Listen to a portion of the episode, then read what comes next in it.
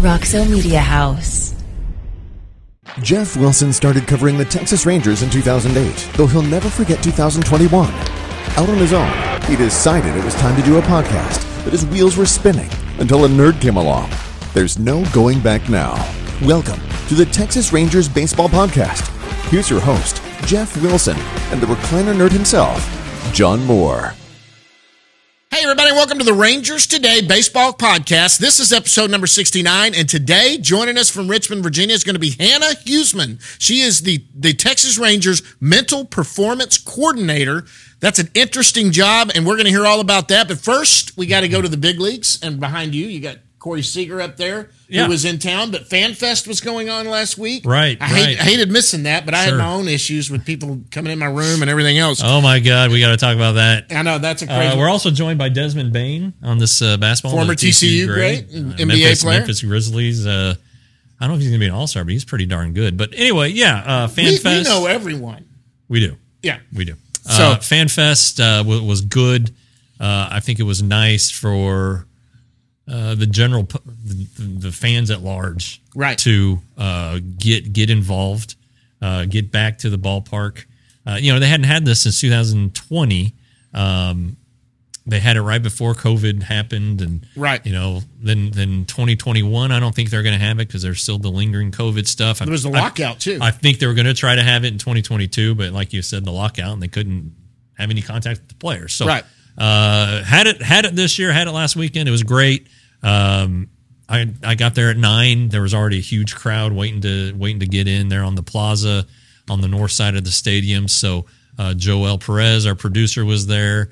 Uh, got some videos that, that are on the YouTube. They're on the YouTube channel. That are, hey, that are hit the subscribe good. button down there, guys. Uh, the the Degrom and uh, Heaney Eovaldi, And Eovaldi, video the new- the news- a lot of lot of lot of views. It's a pretty pretty good one to see how they interact. But Absolutely. Chris Young, there's a long interview with Chris Young. Yeah, It's kind of yeah. in little pieces, but he came out and talked about a lot of stuff. That was cool. yeah, no, and you know, and then we we had a chance to, to talk to Chris Young. You know, hit him with some questions that we hadn't had answer, answered in a while. Talked to uh, uh, I'm trying to think of it how we did it in order. I believe it was uh, Jacob Degrom, Josh Jung, Mitch Garver, and Corey Seager, who's behind us. Uh, And you said, I look, we we saw Corey all last year. Corey is a nice guy, but he's not very open and talking. But you, you said he was fantastic. Yeah, he was like super relaxed. Um, I think he feels like this team's going to do something. well, I, th- I th- you know, and, and I asked him about this. It's a pretty big deal when you're signing your first contract with this new team. You get ready to go to the new team. You have your introductory press conference, and six hours later, baseball gets shut down. So Ah, you yeah. don't get a chance to get to know the coaches. right. Uh, you don't get a chance to have a fan fest where you can get to meet some of the guys or come in for a workout and, and meet some media? guys. Spring training was shorter. yeah. Uh, he, yeah, right. Uh, meeting the media is a deal. I mean, and and so, um, it's it. I and and he he admitted later in the year that he that was a bigger deal than he thought it was going to be. And so I think now he's relaxed. Uh, he had a you know he it's Corey Seager. He had a great off season. You know, um, he dropped the puck at the Stars game and just you know He's getting I- involved. He just seemed totally relaxed. Yeah. you know, and and so he- and yeah, you know, he he joked about not having to face Jacob Degrom anymore, even though he had like a 355 average against Degrom, 14 at bats, but he's like, "Oh, this guy killed me." Blah blah. blah. No, it's pretty. It's, it's pretty pretty much your your side there, uh, Corey. But um, so that was good to see. I'm not saying he's going to give us his life story every time we come up to talk to him, but No. I, th- I think I think he understands that he needs to be out there a little bit more. He's he's Corey Seager. He's Absolutely. the highest paid position player on the team. He has the longest contract. He's the guy who they uh, one of the two guys they built the team around. Sure. the, the- on the on the lineup side. So um, that that was that was kind of nice to see, and and also uh, I guess we I was going to talk about this later, but might as well bring it up now. Uh, also very relaxed on Friday was K- Kumar Rocker. Yes, I was. He was also wearing Stars gear there. mean Thursday? Thursday, whatever day it was. Yeah, I was out there for Uh, that one. He was he was really uh, so much more relaxed than he had been uh, on the the conference call right after he was drafted. uh, And on, then on the that- Zoom, and then and then right after he signed. Right. Uh, you know, I I kind of think that he was so ready to get started A lot of questions were coming up about that, shoulder yeah, and everything. he just wanted to get started. he just wanted to get. He wanted to go prove to everybody, hey, I'm ready and, to and now he's a ball player again, and I think that he has found a comfort zone in that. Um, so anyway, so Did he look thinner to you? Like he? I Had, don't know. He just he's a tall. I mean, this is he's a just big, boy. He- and I tell you, who was almost as big as him was Dustin Harris. Yeah, Dustin's But, a big boy uh, too. We'll, we'll talk about that later. Yeah, yeah, yeah, So that was one of my takeaways from FanFest. But uh, you know, on the Chris Young side, um, left field appears to be right now going to be decided by internal candidates first. Uh, if they need to go get somebody, maybe they would get somebody. But so that opens the door for a bunch of guys. But one thing that Chris Young talked a lot about was Brad Miller, who did not have a good year. he was injured too a little Well, bit. that's just it. What what we didn't know is he got injured the day before camp broke. He hurt his hip. Uh, apparently, a ground. He was playing third base at Milwaukee, um, which is in Mar- Maryvale. And if you know anything about that ballpark, it's it's or not that ballpark, but any Arizona spring training park, you can water down the infield for 45 minutes. It's still gonna be- gonna gonna be dusty later. The ball took a, ho- a bad hop on him, and and we never really noticed it at the time, but apparently that was kind of the start of it. So, long story short, he was hurt all year. He ended up on the deal twice in the second half. Uh, the Rangers say he's healthy, and they think he's going to be more like the player they signed or thought they had signed, the player who had a really nice 2021. whose uh, whose numbers in 2021 and that are better than what there is out there right now Well, again, he, he's gonna he's gonna hit right-handed pitching, and so Right. if you can get get into a situation with with him as your left-handed hitting platoon member, and let's say Bubba Thompson or as- Duran, Ezekiel sure Duran. as your as your uh, right-handed hitting component it really limits the it for thompson especially it, it limits his exposure to right-handed pitching um, there are a lot of lefties in in the west Right. uh, not as many as there used to be but but still it's it's uh, something that he's going to want it's you know you got to put your players in the best spots Right. and and you know, and listening further to it, it sounds like they want they might want Bubba to be like a true fourth outfielder as well. Like if if Leody Taveras needs a day off or if he's in a slump, they'll just stick Bubba out there because he can play center field as well. You know, probably better than he plays left field. Right. Um, so I, I think I think I walked away from that thinking that they're done shopping, uh, and and that Bubba's going to be on the team. I've said this over and over, and people still there. There are people that have given up on the season because they didn't go sign the left fielder. Oh, Lord. And I'm like, give me a break. I'm like, guys, I'm telling you right now, this team is they're willing to spend money, and if the right deal was there, they would have spent the money. It's not there, and it's not. It's not prudent to go out and spend stupid money. Yeah. If the if it's if the price for Conforto was way more than you wanted to go, don't go sign Conforto. Yeah. Uh-huh. I'm sorry, you're just not going to go do it. I'm telling you, and another guy not to sleep on. I think Mark Mathias might be a guy that Well, sure, sure. see some uh, time out there. Yeah, I mean that's that's that's kind of the name that you you know he came over after the trade deadline and it was really good. Yep. Uh, you don't know what position he's going to play. He can play he can play the the infield corners. He can probably play the outfield corners. So he's he's kind of lost there. You can get lost, but no, you've brought that up. A couple readers have brought his name up. Um, so it's going to be There there. There, there will be something. There will be something to write. Yep. You know, there will be a position battle. There will be two two guys from a pool of probably eight. You know, with with all these uh, Right. non-roster signings. You know, you got uh, uh, Clint Frazier, the former uh, shoot Yes. fifth fifth overall pick, I believe he was. Um, Who's had a, had yeah. a good big league season before? he has in in a limited window. You know, Right. you don't. You know, they're just some guys that turns out you can't overexpose them. You know, Right. and and and uh, or or you do, and it catches up to them. But so that's an interesting name. So you know, we'll we'll see how it all how it all turns out um, Worst- in left field. But Worst If- case scenario, yeah. I mean, you know, there there are people who have pr- questions with center field too, with Leody, which you know I don't I don't tend to have as much. No. But anyway, so if you have seven of your nine spots in the lineup that are pretty solid, they can they can cover up one or two. And and you know, keep in mind this Rangers offense was fifth in the AL last year Only- in, in runs scored. They didn't do great against elite Better teams, right. teams, and that's their next step. But you know, I, I said seven of nine. There are there are two questions still, and I wrote about this at rangerstoday.com. Five ninety nine a month, sixty dollars for the the year, thirty five for six months, 35 will get you through the whole season. whole season. Uh, anyway, I, I wrote about the, uh, Josh Jung and Mitch Garver, who we also spoke to. Um, you know, ever since last season ended, those two guys have been considered fixtures in the lineup. Sure.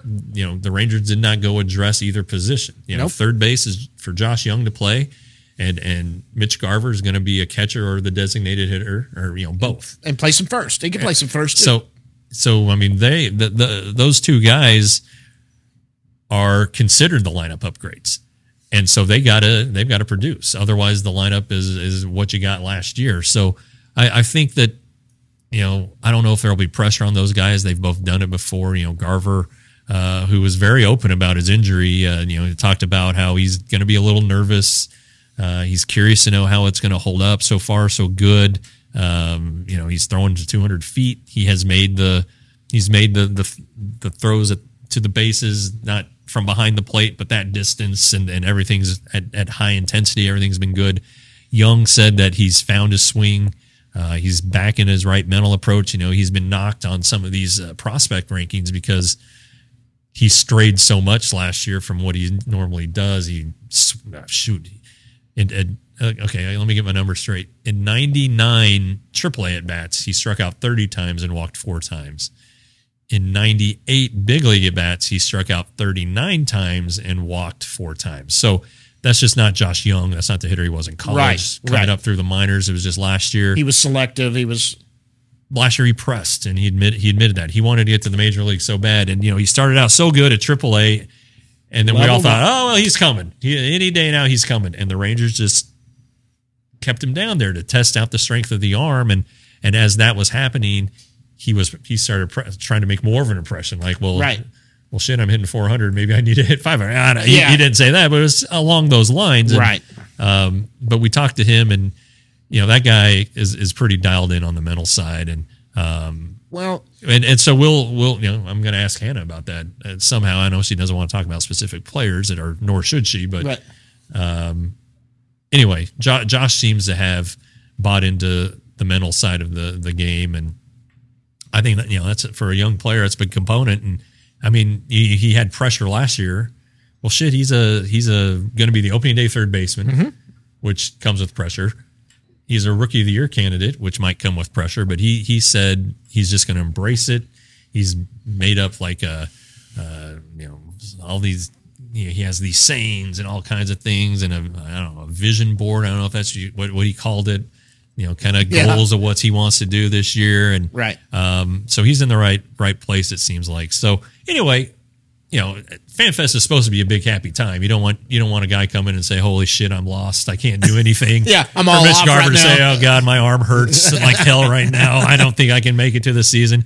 No, they're all positive, all happy, all excited, and um, but you, uh, if if the questions that needed to be answered, I thought were answered. Yeah, and on Garver, I was I went on last night with the Ranger Report podcast. You know, CJ Yeah. and, and Ben, good guys. I'd give them a shout out real quick. But I talked about Garver. They asked about Garver, and I and it's something that you can confirm with me on Garver.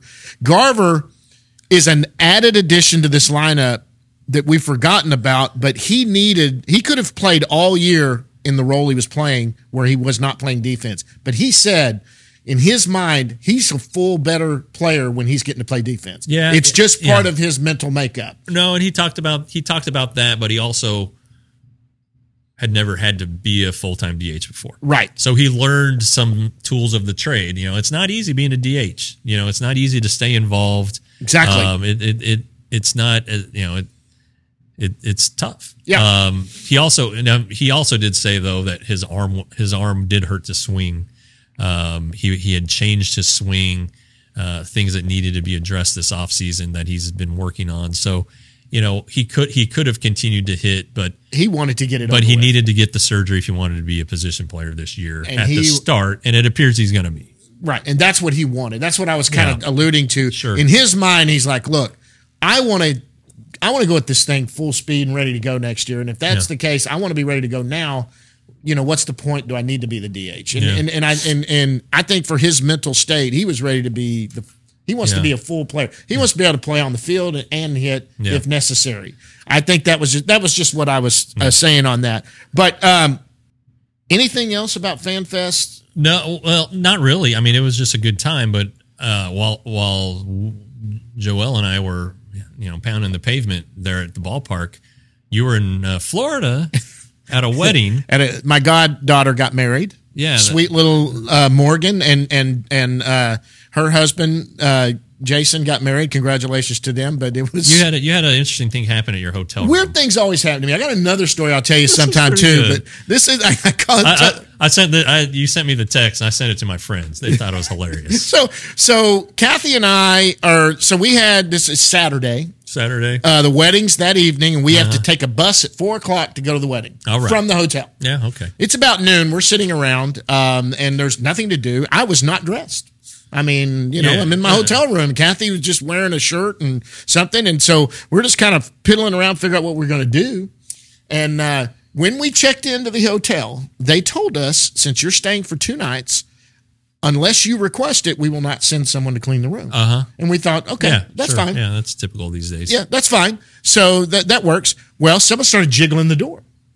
Now I have nothing on. I'm just laying on the bed with the TV, and I gotta said have something on. nothing. Please. I, Please. okay, let's just say I did All right. for sake.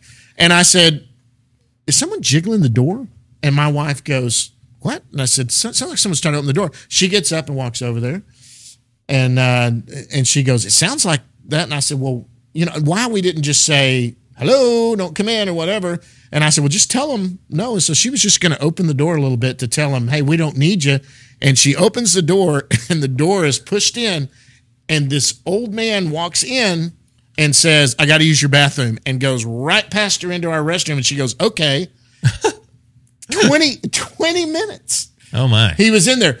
So I throw on my clothes, and we're sitting on the bed, and Kathy and I are just looking at each other like, what do we do? I mean, uh, you know, and she, and she goes, well, when you gotta go, you gotta go, and I'm like, I, this is so weird, and I'm like, what, what, what, what? So he didn't make a noise for over ten minutes, and I literally at one point I was like, do you think he died in there, or he passed out? And she goes, I, don't know. I said, do I go knock? I don't want to scare him. Do I go knock on the door? All of a sudden, we hear the about 15, 20 minutes in, we hear the toilet flush. I said, okay, all right, he's getting out. He he walked out, looked me in the eyes. I was standing up, and his eyes got that big. And then he saw Kathy, and he went, "Am I in the wrong room?" Oh my God. and I was like, "Uh huh, you are." And I said, "What room are you supposed to be in?" And he said, "I'm in room 435." I said, "This is 335." Oh my God. 335 is the room right off the bathroom. I mean, it was right off the elevator right there. So I guess he, he had to go so bad that he paid no attention that that was not his wife that opened the door.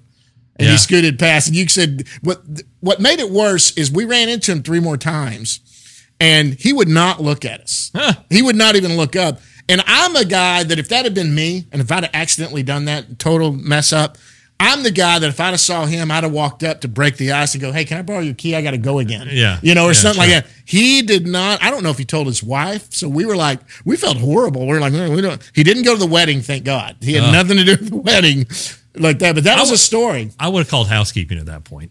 To cut, Said, hey, you need to come up and fumigate this thing. well, Kathy started talking about that, and I said, "How bad is it?" He did not leave a mess. He left a. He did leave an odor, but he did not leave a mess. Good God. Uh, oh gosh, I know. That's It- unbelievable. It's just a crazy story. I got another funny one sometime, but we'll get in that one next time. But let's go. Uh, let's go to Hannah. Let's get her in here right now. yeah. Yeah. She might be able to help us after that. the middle part of it. All right, Hannah Huesman, Right after this, guys. We'll be right back.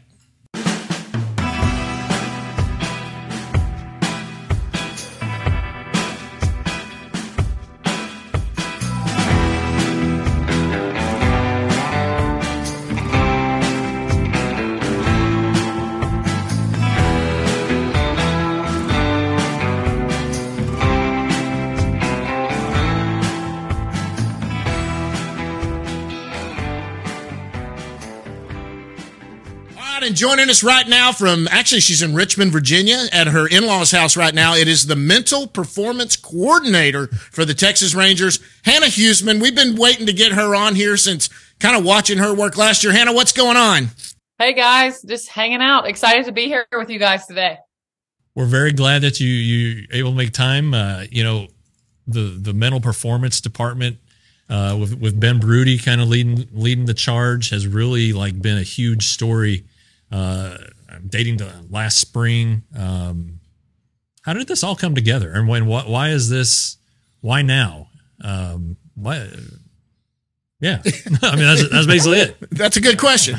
Yeah, um, good question. I think, well, well, first and foremost, mental performance has been around for quite some time. Um, Yeah. maybe not officially, but probably in the last 10 to 15 years, there's really been some traction on hiring mental performance coaches who actually go get educated in this. I was talking to somebody the other day, you know, the mental aspects of the game have always been around, right? Imagery, routines, goals, all that good stuff. Um, but now you actually just have people who are going and getting an education in it who can um the way i describe it is speed up the process right instead of guys having to be you know 10 15 years into their careers to understand how to handle pressure we can actually emulate some of that and provide strategies for them to figure it out really early on um, in their career so that hopefully they can have longer and more successful careers. But as far as the rangers go i believe we've had it for some time now. Um, and it's kind of been rotating who's been in and out. Um, but this this past season, um, we kind of started from ground zero and started over and rebuilding it and recreating it. So, um, like you said, Ben hired myself and David Franco as co-coordinators, um, to build this thing from the ground up. So we really spent the last year building relationships with the guys, the players, the staff, um, front office, everybody to try and, and, and build relationships, but also help create our definition of what is mental performance. And, and like, there's a big difference between mental performance and mental health, and we can get into that if we want to. Um, but just really creating clarity around what it is and how it can help them. Um, and, and trying to open some of those doors for, for the guys to utilize it and realize they don't just have to, you know, be born mentally tough or able to handle stress, that we can actually do stuff about it to help them uh, be the best version of them. Well, well, what what is then the Rangers' definition of mental performance? Um, it's basically making sure you're focusing on the right thing at the right time. Um, to put it really simply, we just believe, you know, almost everything comes down to, you know, if you're playing really well, can you still lock it in? If you're playing poorly, do you still know what you need to be focused on? There's a lot of distractions. Um, you know, being the eye of the hurricane is a lot of the examples that mental performance coaches use. And, and to us, it all comes down to what are you able to focus on, um, in the heat of the moment? And if you can do that, chances are you've got a, a pretty solid advantage over your component. Um, so yeah. It, I, you you you think these guys, uh, you know, they've been the best at every every level of their lives. They've been Yeah. the best player, hitter, whatever, and not just you know little league, high school, Sure. college. If they went to college, absolutely. They Yeah, were always and, one of the and, stars. and even in the minors. You know, I mean, Yeah. you can't be a bum and, and get to the big leagues. So, what changes? Does, does something change at the major leagues? Why do they become bums when they get to the big leagues? Not necessarily, but they That's might. They might. Jeff said that. They That's what might. Jeff said. They might uh, encounter yeah. some di- some difficulties for the first time in their careers. I just wonder Um, if, if, if is that the biggest obstacle that these guys face, or is that more of a mental health question? No, I mean, I think, I think, right, regardless of what level they're at, they're facing pressures and, and stressors and all of those things that you go through. Um, but it, I mean, at the big league, it's just a bigger scale, right? It's just, it's, and the thing I say all the time, it's same game, stay, stay true to you, you know? Um, but I, I guess the pressure can get really high up there. Um, you're scrutinized a lot more when you're up there, maybe more so than you ever have been in your whole life. Um, and and maybe it's just the platform that you're playing on. I, don't I don't really think the game changes. I think maybe our perception of the game can change, and and how much we let that affect us can potentially change when we get to the big leagues. Um, just because it's a whole nother level as far as outside noise, right? And and everything that could potentially impact you. But um, one of the things I say all the time is I think the best parts of development and like young players growing up and, and going through struggle, whatever level it is, is experiencing failure before they get to that level. Because mm-hmm. I, th- I think it can help equip you with a lot of the skills that you need before you get on the main stage. Right. That's in um, life. And Yeah. Totally. And if you've never failed before you get to the big leagues, I'm almost like, ooh, it's like almost too good to be true. And you're, and you're gonna fail at the big league level because it's the obviously the best of the best. Um, and so it's never a panic when they're failing at the at the lower levels. It's all learning learning curves. And like if you figure out how you can handle this, then you can handle it in the big leagues. Um, yeah. are, are are you finding that there's like a segment of players who are more more open to it? Like are are younger guys um, more open to coming to you, uh, you guys, and and and getting the help? Are veterans more stubborn about it, or is it reverse? I mean, is there a pattern that you have detected? Honestly, not really. Um, I think it, it's such an individual thing um, where you know some people want it when they're really young and some people don't. I when I talk about this, I, I, usually compare it to just like some people really like working out and some people can't stand to work out. Some people really like eating healthy and some people really don't like eating healthy, right? And some people really want to work on their mental performance and some people don't want to work on their mental performance. So it's not really like the older you get, the less you want it, uh, or the younger you are, the more you want it. It's, it's a lot of what you've faced in the past, I think. And, and don't get me wrong, some people like just from your pure upbringing are naturally really resilient, right? They've been mm-hmm. through a lot of hardship.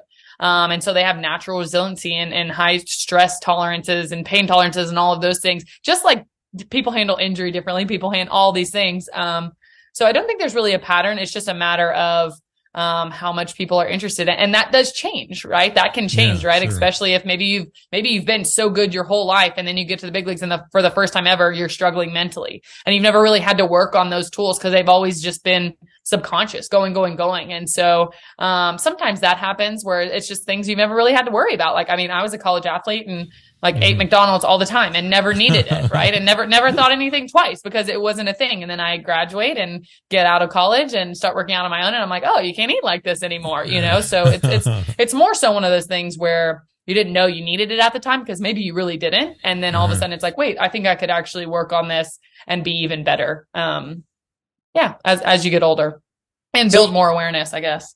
So uh, how do, how, how does that, the talk begin? Do you, does like that's the question I wanted know, does, to ask. Does somebody uh, like okay? Man, let's do it this way. Here's a great example. Okay, I'm John Moore. I just signed a big deal to play with the Texas Rangers.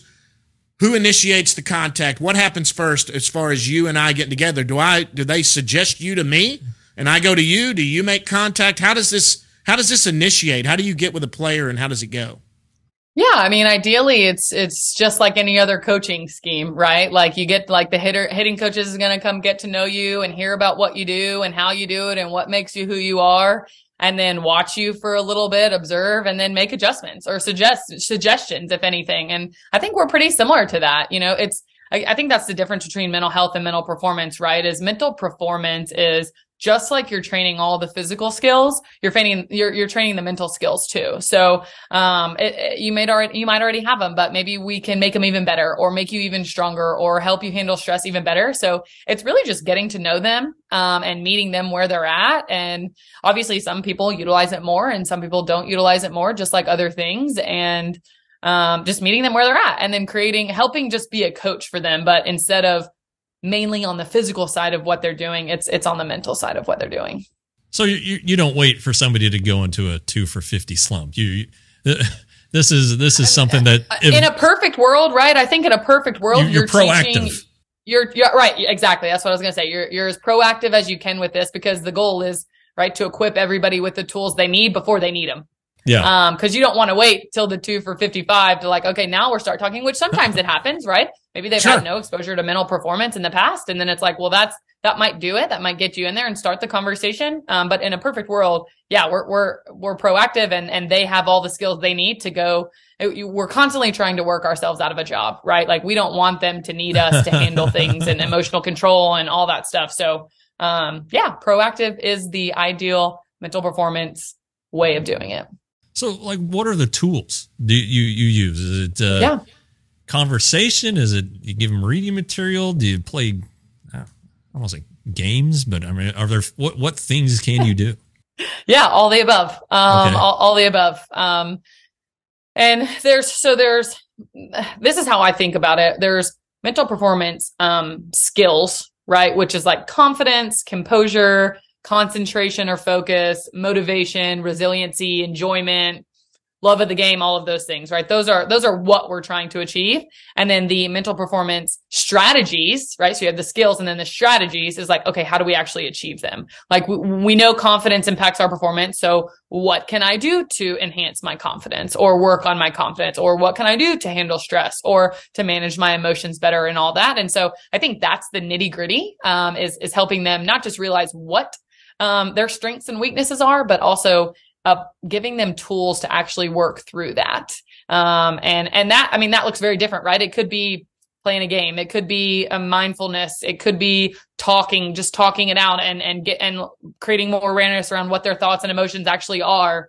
Um, it, it, looks different. And I think that's the best part of our job is there, we, we, know there's no cookie cutter way. Like, Hey, mm-hmm. eat this magic cookie and you'll be really confident right? Yeah. Or or do this exercise and you'll stay really calm no matter what happens. It's like what what fires me up might make you really sad, right? Or vice versa. Yeah. Like I was the player who if a coach came and yelled at me and cussed me out, like I'd play the best game of my life that day, right? Yeah. But then I had my friend who was bawling in the corner, right? Which is which is okay and it's just it's such a human human connection and a huge part is not only knowing who the player is but who the person wearing the uniform is um, because once we can help you figure out who you are, then we're going to have a whole lot better chance of helping you be the best you can be on the field. Um, so figuring that out is kind of the fun part. It doesn't look the same. And, and I think that's where it separates from the textbook. Like, right, the textbook says, you know, if you stand in the mirror and power pose, you'll be really confident. And maybe sometimes that works and maybe somebody doesn't and they're like, this isn't work. This isn't working for me. And it's like, cool, let's find something that does. And sometimes yeah. it's making up the craziest things and, I mean, uh, like sometimes I'm like, I don't even know where we came up with this, but if it's working, that's all that matters. And, sure. and you can't put that in a box. And I think sometimes that's really hard to explain when it comes to mental performance because there is no cookie cutter way of doing it. And, and if there is, you're doing it wrong. I would argue you're doing it wrong because we're not, we can't all do things the same. Do, do you watch Ted Lasso? Yeah, yeah. So uh, I, I'm assuming you might get this. You know, last season with with, with the they would go, you know, Ted would go in and lay on the couch. That's not what is happening, right? That's, I think that might be where you were talking about earlier, mental health versus mental performance. Right. Is that, is that yeah. a common misconception? Yeah. Yeah, I think I think that's it's probably even a misconception to some extent on the mental health side too, right? But just to clarify, like the way I talk about it is you have mental think of mental performance and mental health on a spectrum, right on, on a spectrum where mental health you have your like clinical anxiety your clinical depression adhd uh-huh. all the way even to suicidality right? That, that's your mental health. And then mental performance is kind of those skills we were talking about. It's the more on field right? It's confidence composure focus stress management emotional control all of those things. And and they're all on a spectrum because you know, if one's affected, it could be caused by the other one, or it could lead to the other one, right? If maybe you just get really anxious before a game and it starts as nerves and then it can turn into really, really worse. And then all of a sudden somebody doesn't want to get out of bed in the morning because they're so anxious, right? That's, that's a clinical issue. It's yeah. no longer just a performance based issue. So, right. Okay. Um, but we don't have a couch. There's not, I mean, there's a couch, but you can sit on it. Like it's not really, you know, come and lay. It's just really different, right? And I think a big piece and mental health has gotten a lot of um, TV time and news time and podcast time over the last few years, especially sure. since COVID. And I right. think it's amazing. And I think it help creates awareness around mental health and mental performance, but they are two very, very different things. Like I am not a psychologist. I'm not a psychiatrist. I am not a therapist or a counselor. I'm a coach and, and that focuses on the mental side of the game. And so it's, it looks very similar to other coaching, right? So what you would imagine like the hitting coaches are always in the cages. The pitching coaches are always in the bullpen. Like we're always around, right? We're hanging right. in the food room. We're, we're kind yeah. of mixing and mingling into everything because the mental side of the game affects all things, right? Whether you're rehab, eating, oh my, working yeah. out, hitting, pitching, sure. like it's so cool and it's so unique. Um, how it really does kind of just mingle into all the different entities of the game. Yeah. I, I, um, we we see you. Yeah, that's I guess doing I your job. I mean, I you know last spring when we went before the big before the lockout ended, I, I remember you. Um, you know, it was right after Josh Jung had had a surgery. You were new to the job, and it just you know he he that's a guy who's dialed in. I think to his listening to him talk, he seems yeah. pretty dialed into it. But I'm sure he was going through tough times. But you got to get to know these guys, and um, Well, I always You can't do you can't do it in an office, Yeah. especially on a baseball team. All the moving parts. Well, I noticed her like we see her when you go. There's batting practice before before every Yeah. game, and we're down there around the dugout. And Hannah's around with all the ball players everywhere. I mean, she might be out in right field shagging balls, and then I see her playing catch, and I'm like, and then that's when I asked you. I said, "Who is that?" And you go, "That's the the mental performance specialist." I was like, "Wow!" And they just, I mean, you're mixing it up with the dudes out there. Trying, yeah. I mean, I think that's a huge part, right? Is like being in their world, right? If we just kind of post up in an office, like, yeah, you'll get some players coming in there, of course, but I think you want to get out there, be where they are. And again, a, a huge part is connecting with the human. And so building that relationship where they're most comfortable, which happens to be on a baseball field. Absolutely. So it just, it's perks that I played softball, so I can actually, uh, not horrible when it comes to shagging and throwing and all that stuff. But, that's what I was Um, noticing. I think she's better than me. Look at her. well, yeah, well, that's a that's a perk. Um, but yeah, meeting them where they're at, and it, it doesn't. Again, it, it's it can it's just like coaching, right? It's just the only thing I'm not doing is wearing a uniform. But my co-partner uh, Franco wears a uniform, so I mean, if you saw him out there, you probably wouldn't even realize he was a mental performance coach. He's we're just out there being other coaches. We just have a very different focus than all the other coaches, which I would even argue most other coaches are thinking about the mental game too. And so even working with them on, you know, if you're working on something or, or a new skill or acquisition for a player, like being able to work with them to support them too, um, it can, can be really awesome because we're, we're also constantly trying to bridge the gap between like you don't just have to practice mental performance in a classroom, you know, or in, Yeah. in, Sure. in the in the meeting, in the office, whatever, but like get on the field, implement it. Like so much of it is actually doing like when you're actually performing. And so putting you in that environment to practice those skills obviously is what's going to transfer over the best. So yeah. and yep, I- you'll see me on the field. and like and like you know ted lasso you, the rooms the the walls are confining it's not their world and you, i mean you mentioned it and Yeah. i mean I- i think the biggest thing is being comfortable you know Sure. and, and and you know like uh, i've been on the beat since 2008 and the example i always give is nelson cruz who got dfa'd uh, out of spring training nobody claimed him he went went to AAA, was the Babe Ruth of the Pacific Coast League, and then he came up, and the Rangers just said, "Nelson, this is your job. You have nothing to worry about. You're going to play every day." And I Don't that- care if you that- go 0 for 15. And that was the light, and it just it just you know it it clicks for a lot of people that way, but every person's different. It's just Here's what I heard. that- but the confidence thing. He just needed the confidence of hearing that. well, it's like, uh, uh, what's his name? Lee Trevino Uh-huh. talked about one time. Everybody talks about being able to make that short putt, which Hannah did, by the way. Y'all see that picture behind there where she played with one ball the whole time that she played one round. But he said when he used to grew up in Oak Cliff, Texas, Yeah. and they used to play five dollar bets when he didn't have a dollar to his name. He said, "You want to talk about pressure? Pressure isn't trying to sink a putt for a million dollars at a tournament. Tr- Pressure's trying to sink a putt that you're going to win five or you're going to lose five dollars and you don't have a dollar in your pocket." He goes, "That's pressure."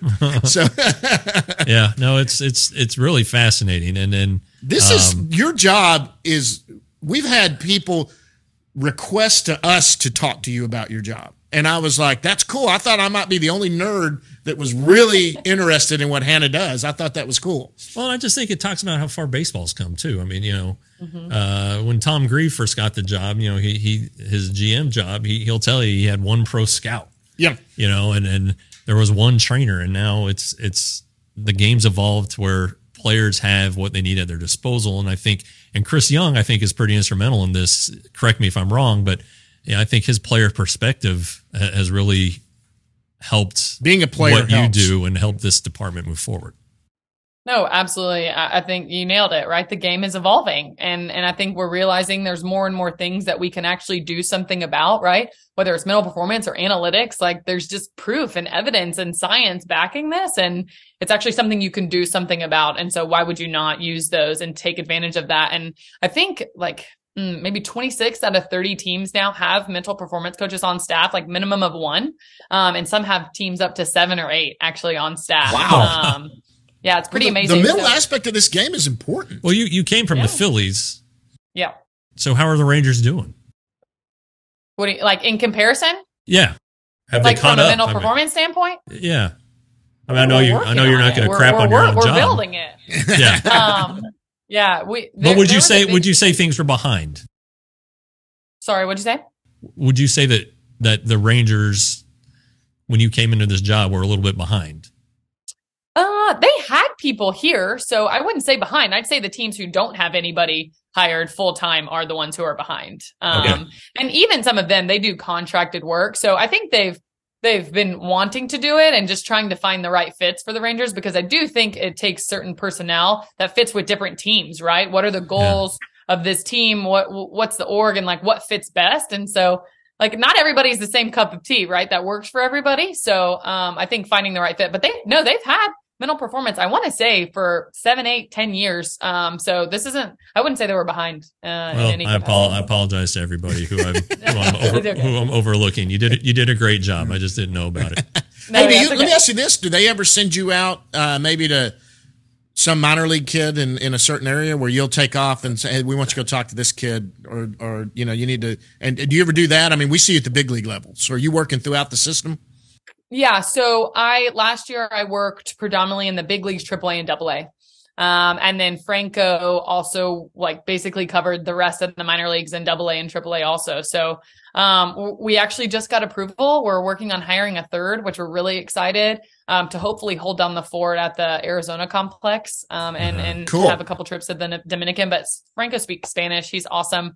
Um, so yeah, it was it was kind of two people covering all all from top to bottom. So it was exciting and like I said, just building relationships all year long.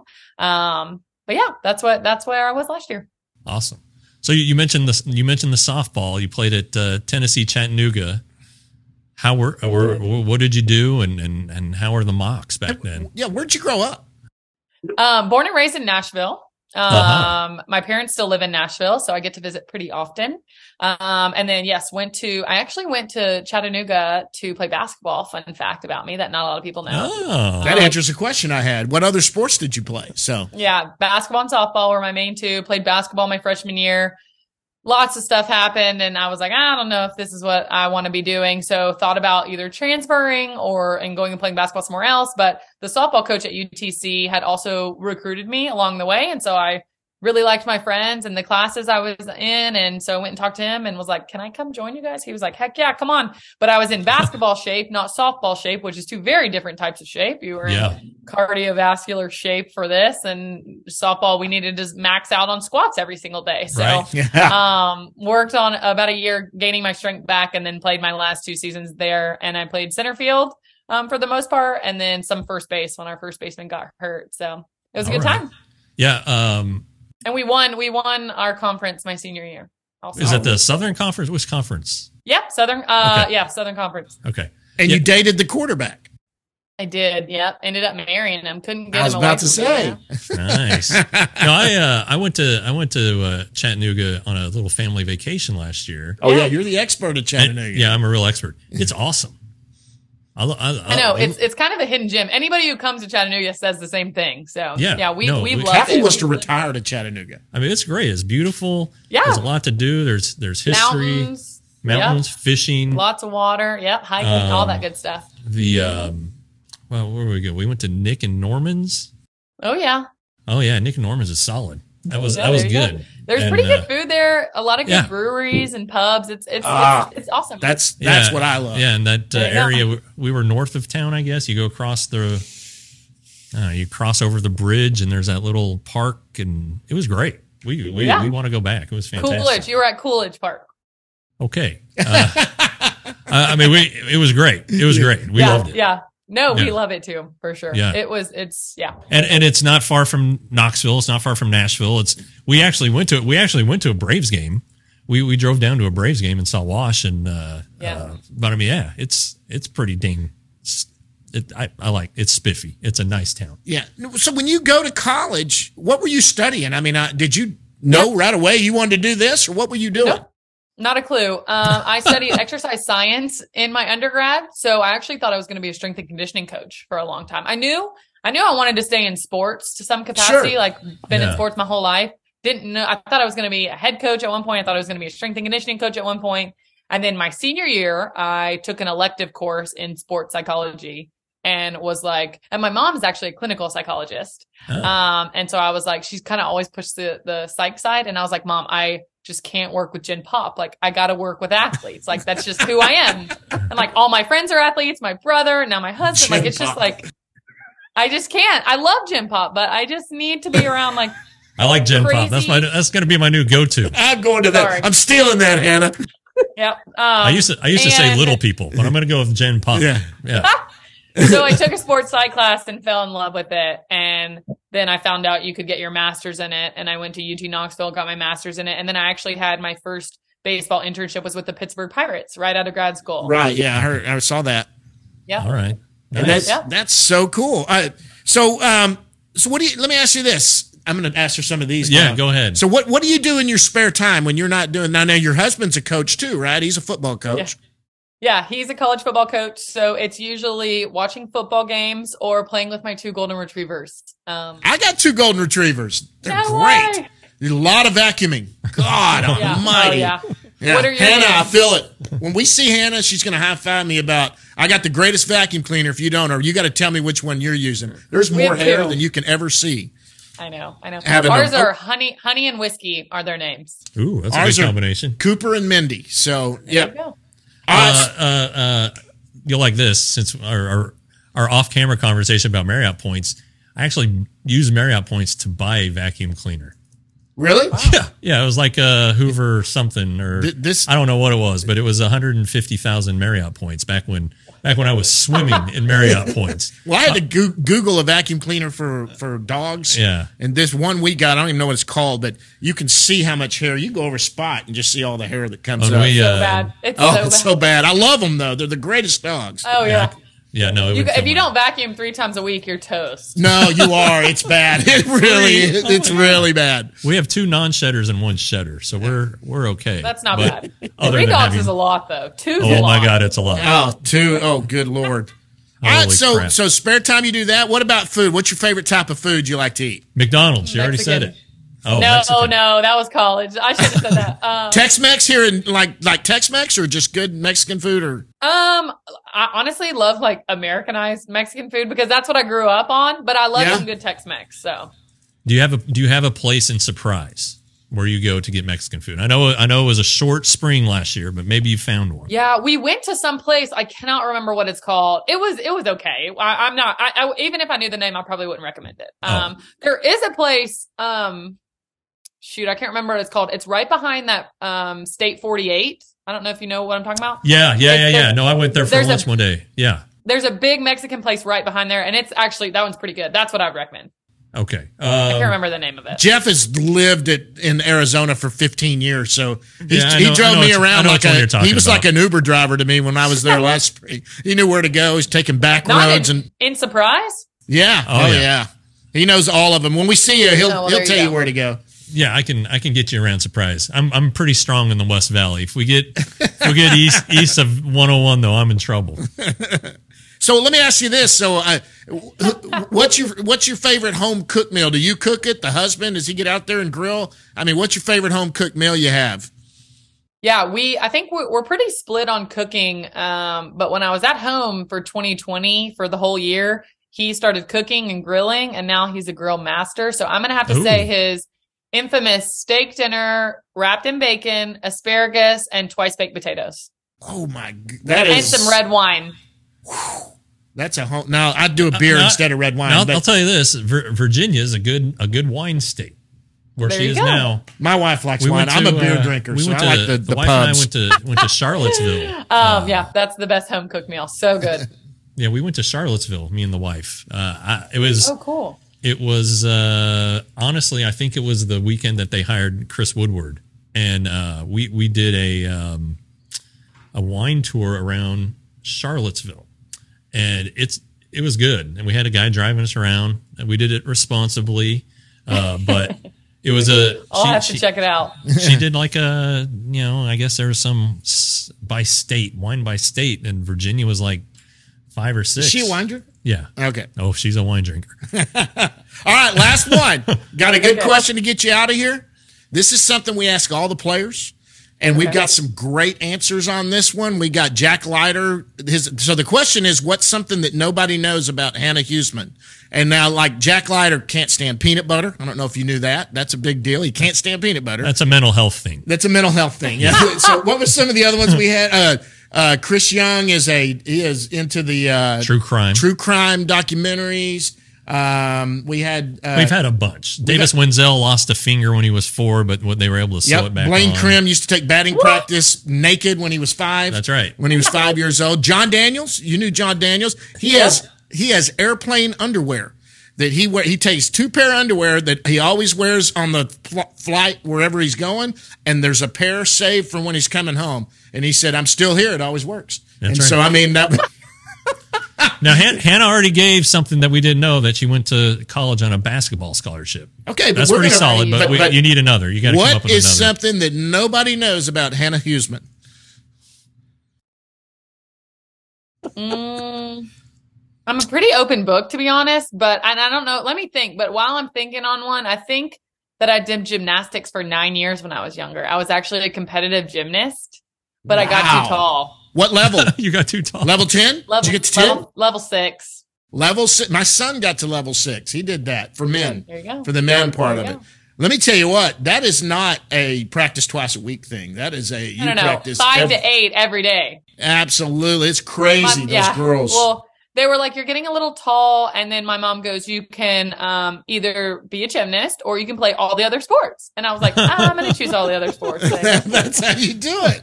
That's how you do it. I mean, you need Yeah. to play all the other sports. Well, anything Yeah. else before we let her go? No, but again, I mean, thanks for coming on. This is really, this Yeah. is great. We The- tried to hook know, this up a couple weeks ago. She Yeah. was having to fly out She to had to go to Arizona to talk to some Yep. minor leaguers. So But she was anxious. I really appreciate it. Hannah, thank you so much for coming on. We're going to see you out at spring training. Jeff will be out there a lot more than us, but we'll be out there from March 8th through the 14th, 13th, I thought. 13th or whatever, but we'll come find you. We'll see you running around. I'll be And there. Of course, I'll be we'll see you at all the games Day. this year. Yeah.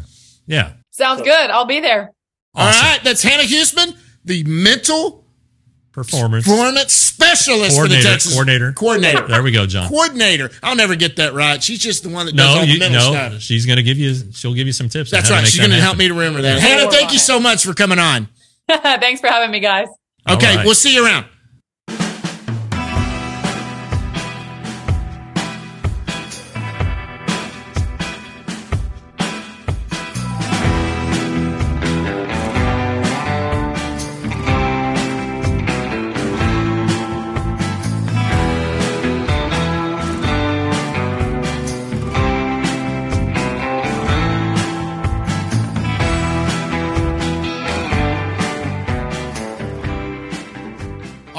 Big thank you to Hannah for joining us. Took time out with her family. She's there with her yeah, in-laws to stop I down. feel That was pretty cool. I, feel pretty bad about it, but man, she's uh, that was great. She's sharp. Yeah, you know, um, I, you know, when when we kind of, I, I love talking to the players. you Sure. know, Oh, absolutely. but when we bring in somebody who's kind of on the Closer under- to what we are. Than, under behind the scenes, like Right. when we had Kip Fagg on last year after the draft. Yeah. he's obviously out there a little bit more than Hannah, but uh, man, that was that was great. I answered a lot of my questions that I, I hadn't asked. I, you know, I was going to write about it last year, and it just never got around to it. I mean, it's a fascinating, fascinating story that that needs to be told, and I know other guys have told it. Uh, other beat writers have told it. So, go, I mean, I'm gonna I'm gonna do it this spring. I've, I've got I've got a lot of time on my in Arizona, Right. Um, but I want to talk to the players and be like, you know, is it weird? You know, eh, how do you break the ice? Eh, kind of like we did with her. right. And uh, anyway, Well, yeah, you know, and this is another way. You've brought this up before. When, when there's different ways to spend money with an ownership. right. Um, building the complex they built out there for the players, Sure. and then investing money. I mean, these are full time position jobs Yeah. for mental health. Yeah. and not mental health. I mean, we're not. It's not Mental for mental performance. I, it right. is not mental health. Yeah, And- she can't write prescriptions. Yeah, she's No, she doesn't have them on a couch asking, you know, did your dad beat you as a kid or something? He didn't do anything like that. She Yeah. is mental performance and dealing with stress, and that's what you're you're wanting to get through there. yeah. We had listeners that were fascinated with this, and they really And wanted to be, know. And. I hope that that you guys enjoyed that. But Yeah, I uh, enjoyed it. I, I did too. I thought it was fantastic. But now we got to go down the bus leagues. Yeah, yeah, yeah. and let's that's why do we that. got Aaron Zavala up there behind you. Yeah. We got to talk to all the leadership guys right. uh, that were that were out there. That was thir- last Thursday. It's Thursday now. You guys are dealing with snow, and so are we. Uh, but Not snow, just ice. just ice, and it's Yeah. melting. Yeah, you know what snow is being from Damn right I Colorado. do. Yeah. Um, but it was good. Those guys were relaxed. All of them came up to us and were Yeah. coming up. They loved it. Said hello. They they talked about being on the show. So Yeah, uh, I feel really good. They they they Well, uh, of the 11, I think the only one who hadn't been on the show was Kumar Rocker. right. And he's and I said to him, "Hey man, you need to come on our podcast." He goes, "Hey, I know I've I've seen it." I've seen it. And he smiled. Yep. He didn't say I've seen it. But he said I've seen it. So Yeah. I don't know. Let's see what we can do. But you know, it, it's it, and I've we you know we say this a lot, but the Rangers draft talent, but they draft character, and and these guys are all high character guys, or some of them who Every got one of them were nice. yeah, and they some of them, they've gotten married. They felt at ease talking to us. Yep. Uh, Zavala is up because we asked him about his injury. There's a video on it on our YouTube channel. Yep. Uh, basically, he is Almost he is- ready to go. Well, he's throwing, which is But that interesting. surprised me that he was Yeah, throwing. Well, he's thrown. He's hasn't swung yet.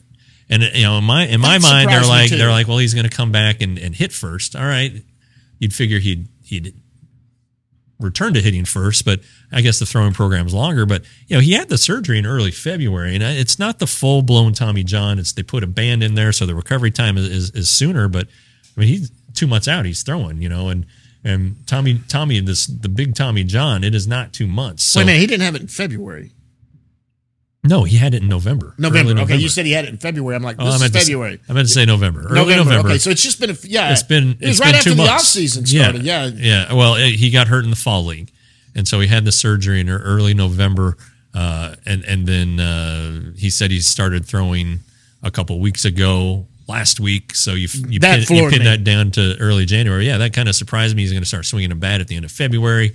Uh, look, I mean, I think this guy uh, has a chance to make his major league debut this year. Uh, another left field candidate.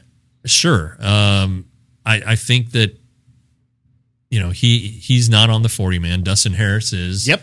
Uh, Dustin was there. Uh, his his wrist is fine. Um, Yep. So that's that's good news. Um, you know when you look at the Rangers depth in the outfield, and I'm, I'm going to write about this uh, at rangerstoday.com for five ninety nine a month, sixty dollars a year, thirty five dollars for six months Absolutely. you know, you, Evan Carter is is one of their, if not the top prospect. He's a center fielder. Right. You have Harris and you have uh, Zavala, who are uh, pretty advanced guys who are a left and right fielder. Right. Uh, you have Anthony Gutierrez, uh, the the star of their their class last year, their international class last year, who tore up the Dominican Summer League, came to Arizona and was hot, but kind of kind of petered off a little bit. But um, they're so high on him. Yes. and he's a he's a top ten prospect.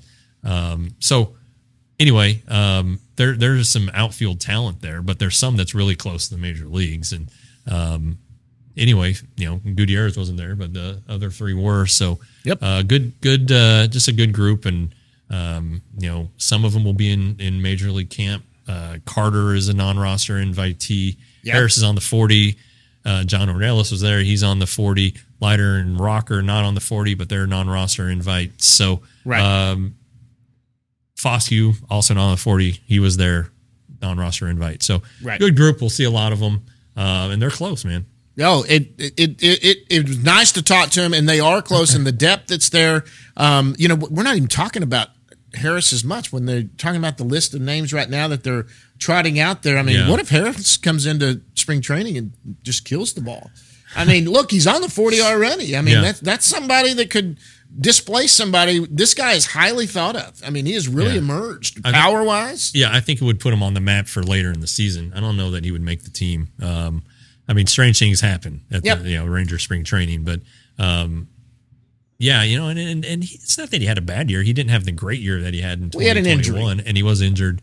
Um, but uh, I lot- asked him if he was a lot of talent there. kind of basically at the end of the year, he probably could have come back, but Yeah. just precautionary. They were like, just go Right. ahead and Yeah, I Well, mean, see- I'm sure he wanted to play in the postseason, all that stuff. right. And they just they were more cautious with him Yeah. because what do they He's a think? He's Yeah. a guy. He's a dude. and, and you know, and and if they just do a stopgap this year, and and they don't think the platoon works out, or or Bubba Thompson or Ezekiel Duran or Josh Smith doesn't emerge as an as an everyday guy, then maybe Dustin Harris or Aaron Zavala next year does get the chance. You know, it, and we say it a lot. You've got to have these prospects who are who are significant contributors to help help the payroll. It's you know? got to. Yeah. And and I know you can look at the say, all right, Martin Perez may not come back next year. That's nineteen million dollars saved. Andrew Heaney may not come back. That's twelve and a half saved.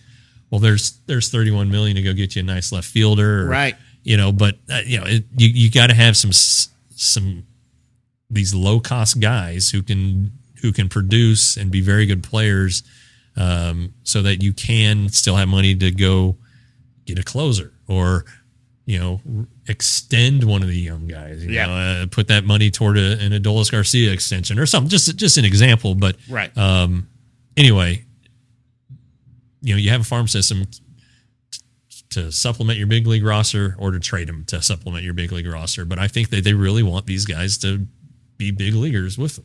You know, I I'm I started my top twenty countdown, um, and I've already gotten the, the first one. I haven't sent it to you yet, so Okay. you, you guys know I do it five at a time, and going through there, and I and and I'm doing predictions of where I think they're going to start the season at.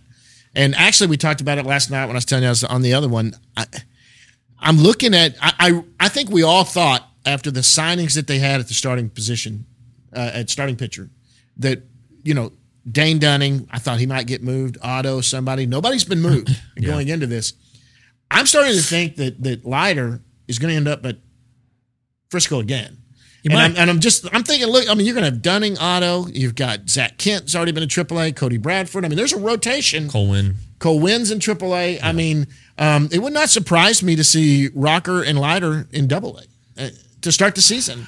yeah, you know, I think from high A, uh, high A, double A, and triple A, the Rangers might have more pitching depth than any organization. It's crazy. Um, you you're, you're, I mean, you, going to be you bring up a good point. Um, you know, I, I wouldn't close the door on on Otto or Dunning as a reliever. Uh, prob- Well, prob- I would say too. I would say Otto more so than Dunning. Yeah, Um, but he does set up for that pretty well. Win, you know, Cole Winn, Zak Kent are going to be in Rotation, AAA. right. Um, uh, you know, one probably one of Dunning or Otto, maybe both. But and they may, you know, in in the good news in in AAA is you have six man rotations. Right. Uh, early early in the season, you may see guys piggyback. Yeah. Um, be, just because they have they have so many starters who probably are ready for Double A, but there probably isn't a true spot for them in the rotation. Right. So so you know you may see a uh, Zak Kent, Cody Bradford piggyback system to to start the season until they're a little more stretched out. Um, and and then you know by the end of April, who knows? The big league team might need a starter for a couple weeks, and and it just kind of will. It usually works itself out. Sure. you know, and uh, you know, It very rarely do you use your five starting man rotation. Do you use five starters in a season? It's Yeah, very. yeah. I mean, that's there. There's going to be seven to ten starters probably used throughout the year at the yeah, major league and the- level. and the 2011 Rangers are one of the few exceptions in baseball that, that have had their five man rotation go through the season without anyone An- going anyone. on the DL. and it, it's not even really being injured as much as you know. You, we need to skip a start, give this guy's Yeah, arm a I rest. think I think that's the case this year. He Yeah. tweaked his ankle a little bit, and you know, let, this is a good cause to just let him get the ankle Yeah. back going, to deGrom or someone like that, and bring someone up. And like I said, this is always great. You want to see a guy come up to make a spot start, go six scoreless, then he gets one more start. Maybe he goes five and two thirds, gives up one or two runs, looks fantastic. That's a great issue to have. Yeah. When you got a ma- minor leaguer coming up looking like he's ready, and you're like, sorry, you got to go back down. Yeah. That's fantastic to have that kind of depth. Well, you kind of, you know, if you go through like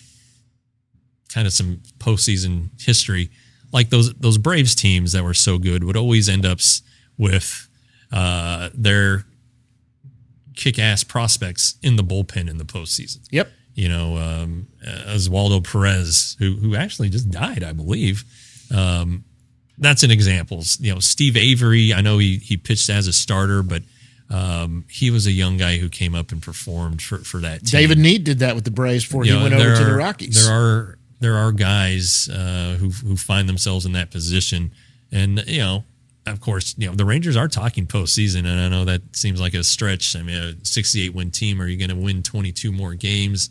Uh, I guess Tom Verducci the other day on MLB Network said that um, you know there there's like the last 15 postseasons. I don't remember the number 13 or 14 last postseasons uh, have had okay let's say it's 15 14 teams that were below 500 the year before have made the postseason and he said the Rangers are the team to to look for that to happen this year. You know, hey, The Mets last year. I mean, maybe maybe it does, and, you, you never know. They have they have in theory the pitching, right. and and since we're talking about the bus league, they have the quality minor league depth that can help out when it when somebody is injured. Right? And they've got quality minor league position players Right. that are on the cusp. Sure. Uh, look, Evan Carter goes into. He's probably going to start Double A. I mean, that's where we all figure he's going to start Yeah. as a 21 year old. He's going to go to He's Double. 20. He's, He's he's 20. 20, That's yeah. right. I keep forgetting how young he is. He's married. That, adds, that adds a year, maybe. I don't It, know. it does. He's probably had a couple. but let's say he goes into Double A and is just killing the ball, gets up to Triple A, and you're struggling or or anything scuffling, anything in left field. I, I Bruce Bochy just doesn't seem like a guy that's not going to go. Give me the guy that's hitting. Yeah. I want the guy that can come up here and hit. Um, so these guys are there to do it. What is it? Uh, it Keith Law just did his top 100 or yeah, Keith Law did his uh, MLB Pipeline did theirs last week. Keith Law did his Uh, he did- Monday or Tuesday. he said the the Rangers organization was seventh uh-huh. of all baseball, but he said they have young Latin and draft players that are coming up that could easily turn them into a top three by Yeah. the end of this season, which is fair. He said they've only got, and the reason he said that, they've only got one guy in their top 30 prospects who's likely to graduate this year for sure, and that's Josh Jung. sure. Um, you know, because Dur- Duran and Smith are off the top 30. yeah, They graduated. Yeah, yeah. you Um, kind of you kind of think of them as prospects, though. you Right, know. exactly. They're not established. Right. Yeah. So, but anyway, um, God, top to bottom, you have to be. I think spring training when we're out there, I think it's going to be packed like FanFest was. I think there's a lot of people fired up to go out because it is Yeah. a time. If you look, if you're planning a vacation, this is a time where you can actually get about as close as you can get to these players Right. and watch them throw Right. and hit and Yeah. do things on those backfields as you'll ever see. I mean, you go to any stadium, you're going to be back in the stands, but you can get Well, I mean, even at the the spring ballparks, they're tiny. You're right. Yeah. You're right up on them. Exactly. So I mean, it's not like you're, uh, you know, in the third deck in right field. You're you're you're right there. Hey, So- there's a there's a the batting cages there. You can walk over and stand outside the batting cages, literally against the fence, and watch your favorite players take batting practice five feet from you. Yeah. right there. You Yeah. can just go over and watch. I mean, if you if you're planning a trip, and, and we're going to be out there for for our time, but I want to see some of these fans. and You've got to be fired up. Yeah, I, and I think the the turnout at FanFest, uh, I think there were seven thousand people. A lot. They sold forty five hundred tickets in advance. Yep. So I mean, that's a that's a pretty good little number for uh for For for, late. January. Yeah. Anything else for? We do need to. We do have one more thing, but uh, no uh, on this. But like I said uh, earlier, myself and Joel Perez, our producer, uh, videographer, was, was was out there at FanFest too, and so uh, John's going to say Hey, next time we'll see you at the yard, but you got to stay around because we have Yeah. some highlights from FanFest. Hey, the next, yeah, next time, guys, uh, for next week, we will see you at the yard, but stick around. Here's some fun fan fest stuff and some good audio and our video for you guys to watch. But thanks for sticking around with us. And until we do our next show, see you at the yard. Here's the fan fest stuff.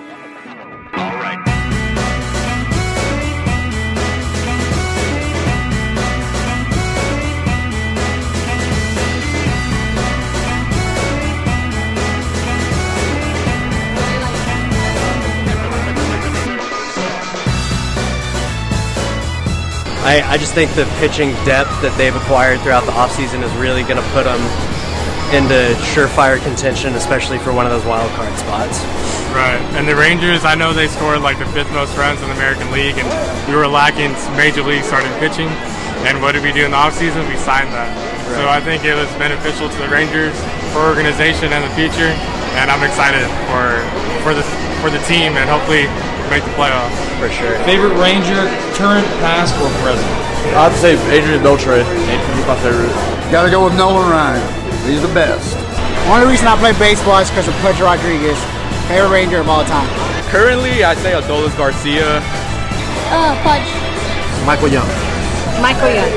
My favorite Ranger of all time, uh, Rafael Palmeiro.